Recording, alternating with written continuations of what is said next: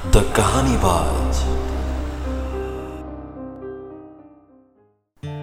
नमस्कार दोस्तों, स्वागत है आपका एक बार फिर से द कहानी बाज के कहानियों में। आज जो मैं आपको कहानी सुनाने जा रहा हूँ, उस कहानी का नाम है देवधर की स्मृति।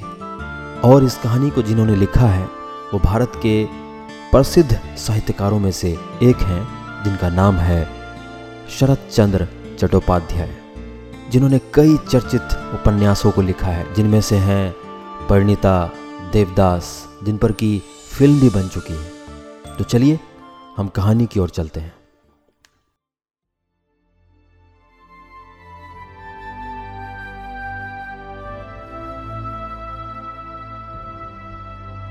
डॉक्टरों के आदेशानुसार दवा के बदलाव के लिए देवधर को जाना पड़ा। चलते वक्त कवि गुरु की एक कविता बार बार स्मरण होने लगी। अशुधे डॉक्टरे व्याधिर चय आधी हलबड़, करले जखन अस्थि जर्जर, तखन बलले हवा बदल करो।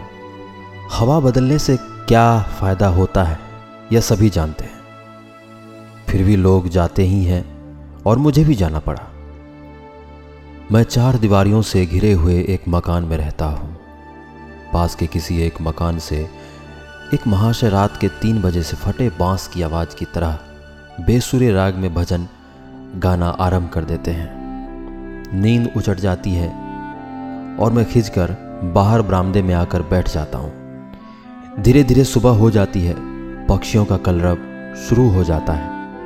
सबसे पहले कोयल की आवाज़ सुनाई पड़ती है। सुबह होने के पहले ही सब पक्षी शोर मचाने लगते हैं और फिर धीरे धीरे बुलबुल, श्याम कुरैया और कोयल आदि भी जंगल के आम के पेड़ों, मेरे मकान के नींबू के पेड़ पर, सड़क पर स्थित पीपल के पेड़ पर शोर मचाने लगती। यद्यपि किसी को देख नहीं पाता था, फिर भी लगता था, जैसे इन सबको पहचानता हूँ। पीले रंग के दो पक्षी रोज़ाना देर से आते थे और दीवार के पास वाले चीड़ के पेड़ की सबसे ऊँची डाली पर आकर हाजिरी दे जाते थे। अचानक दो दिन तक वे दोनों नहीं आए। मन में यह डर उत्पन्न हुआ कि कहीं किसी ने उन दोनों को पकड़ तो नहीं लिया। इधर शिकारी भी काफ़ी है, पक्षियों का ही रोज़गार करते हैं, लेकिन तीसरे दिन उन्हें यथास्थान देखकर संतोष हो गया। इस तरह सुबह समाप्त हो जाती है। शाम के समय गेट के बाहर सड़क के एक और आकर बैठ जाता हूँ। टहलने की शक्ति मुझमें नहीं है। इसलिए जो लोग टहलते रहते हैं, उनकी ओर भरी दृष्टि से देखता रहता हूँ। टहलने वालों में अधिकतर मध्यम वर्ग के पुरुष और नारी ही थे। उनमें कुछ के पैर फूले रहते थे, जिसे देखते ही समझ जाता था कि बेरी बेरी की रोगी है। अपनी इस कमज़ोरी को छिपाने के लिए उन्हें कष्ट सहन करना पड़ता है, जबकि सर्दी का मौसम नहीं है, फिर भी अपने फूले हुए पाँव को ढकने के लिए ये मोजा पहनते हैं। किसी की धोती ज़मीन लथेड़ती है, इससे उन्हें चलने में कष्ट हो रहा है। फिर भी लोगों की दृष्टि से वे अपने आप को बचाना चाहते हैं।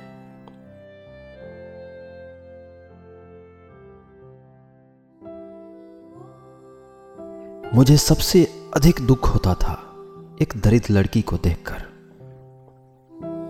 रोग मुक्त होकर पैदल चलकर पुनः खोई हुई ताकत को प्राप्त कर लेगी और तब पति पुत्र गृहस्थी में जाकर अपने नारी जीवन को सार्थक करेगी। मैं अपने स्थान पर बैठा यही सब सोचा करता था। एक बंगाली लड़की इससे ज़्यादा क्या कामना कर सकती है?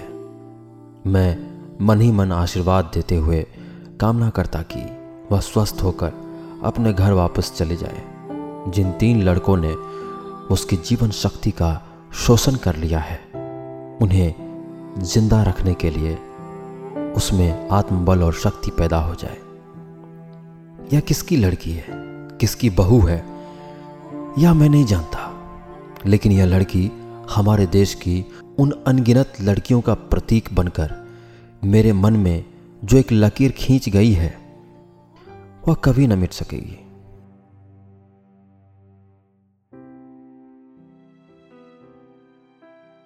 मेरे साथ एक जवान मित्र निस्वार्थ सेवा करने के लिए आए हुए थे।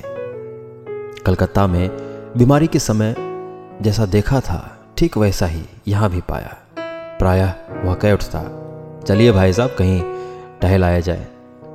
मैं कहता तुम टहलाओ, मैं यहीं बैठा रहूँगा। वह असहिष्णु होकर कहता, आपसे अधिक आयु के व्यक्ति चहलकदमी कर रहे हैं। अगर आप टहलेंगे नहीं तो भूख कम लगेगी। मैं कहता, पर बेकार घूमना मुझे पसंद नहीं है भाई।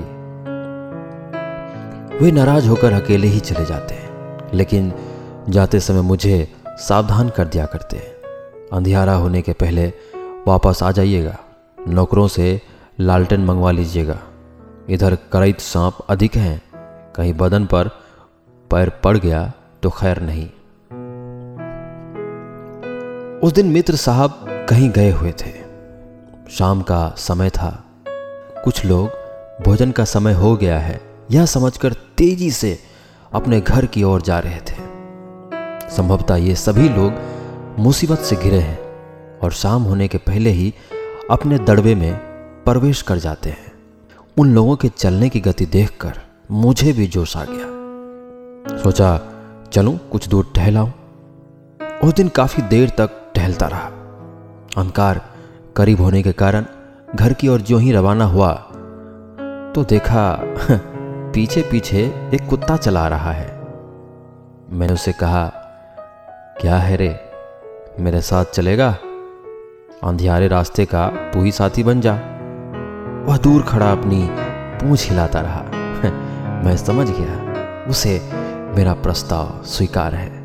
फिर मैंने कहा अच्छा हाँ मेरे साथ। कुछ दूर आगे बढ़कर रोशनी के सामने देखा, वह दुबला पतला वृद्ध सा है। बदन पर अधिकांश जगहों पर बाल नहीं है, वह कुछ लंगड़ा कर चल रहा था। अपनी जवानी के समय शक्तिवान होगा, इसमें कोई शक नहीं। उसी कुत्ते से बातचीत करता हुआ मैं घर के सामने आ गया। दरवाज़ा खोलकर मैंने कहा, आओ, अंदर आओ। आज तुम मेरे मेहमान हो। वह बाहर खड़ा अपनी पूंछ हिलाता रहा। भीतर आने का साहस नहीं हुआ। तभी नौकर लालटेन लेकर आया। दरवाज़ा बंद करते देख मैंने कहा, आज दरवाज़ा बंद करने की ज़रूरत नहीं है। अगर वह कुत्ता आए तो उसे कुछ खाने को दे देना। एक घंटे बाद जब पता लगाया तो मालूम हुआ कि कुत्ता भीतर नहीं आया, न जाने कहाँ चला गया। दूसरे दिन सवेरे बाहर आकर देखा दरवाजे के पास ही मेहमान साहब खड़े हैं। प्रत्युत्तर में मेरी ओर देखते हुए पूछ हिलाने लगे। मैंने कहा, आज ज़रूर भोजन करना। बिना खाए मत जाना, समझे? इस प्रश्न के उत्तर में वह बराबर पूछ हिलाने लगा। मैं समझ गया वह राज़ी है। रात के समय नौकर ने आकर सूचना दी कि कल वाला कुत्ता बाहर बरामदे में आकर बैठा है। रसोइये को बुलाकर मैंने कहा, आज वह मेरा मेहमान है, उसे भरपेट भोजन दिया जाए। मुझे मालूम था कि नित्य काफ़ी भोजन फेंक दिया जाता है। इससे किसी को आपत्ति नहीं होगी, लेकिन आपत्ति थी और वो भी भयंकर मुसीबत। हम लोगों के बचे भोजन की हकदार थी बगीचे की मालिन। मुझे यह बात नहीं मालूम थी। मालिन देखने में जवान है, खूबसूरत है और भोजन के संबंध में संत है। नौकरों का झुकाव उस पर अधिक है। फलस्वरूप मेरा मेहमान उपवास करता है। शाम के समय जब टहलने निकलता हूँ तो नित्य उसे सड़क पर पहले से ही स्वागत में खड़ा देखता हूँ।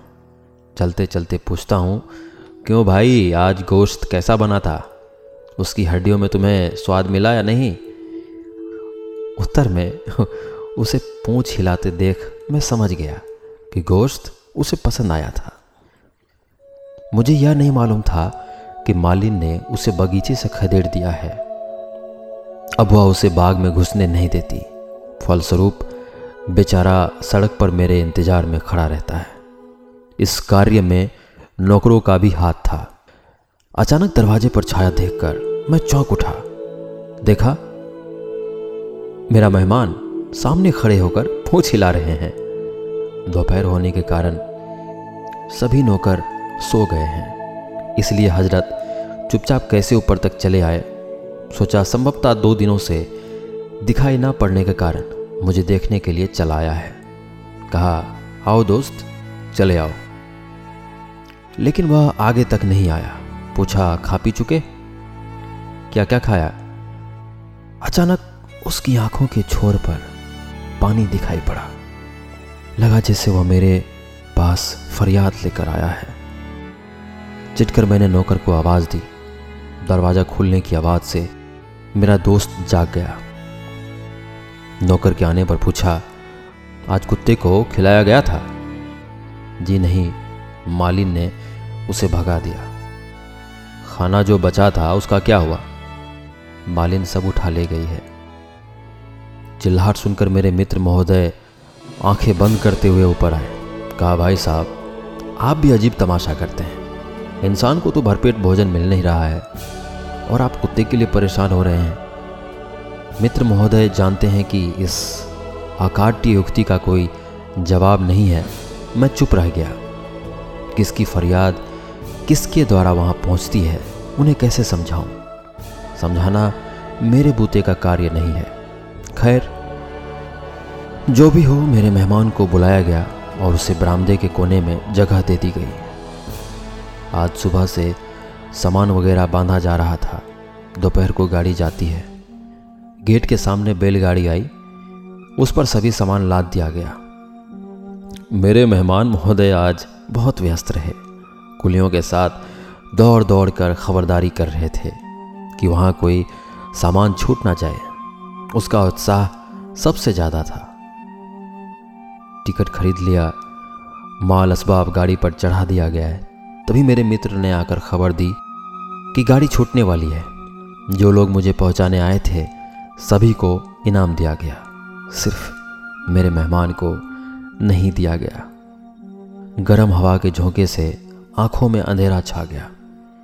उस अंधकार में मैंने देखा स्टेशन के बाहर फाटक के पास मेहमान महोदय खड़े एकटक देख रहे हैं। गाड़ी चल पड़ी। वापस लौटने के लिए मेरा मन बेचैन नहीं था। सिर्फ़ रह रह कर यही याद आ रही थी कि आज जब मेरा मेहमान वापस जाएगा तो देखेगा कि लोहे के फाटक वाला दरवाज़ा बंद है। अब उसके भीतर प्रवेश करना कठिन है। दो दिन तक इधर उधर टहलता रहेगा। शायद सुनसान दोपहर में दीवार फांद कर भीतर आकर मेरी तलाशी करे। फिर जहाँ से आया था, वहीं वापस चला जाएगा। शायद इससे छोटा जीव शहर में और कोई नहीं है। फिर भी देवधर की स्मृति में उसे स्मरणीय बनाने की इच्छा से यह कहानी लिखती।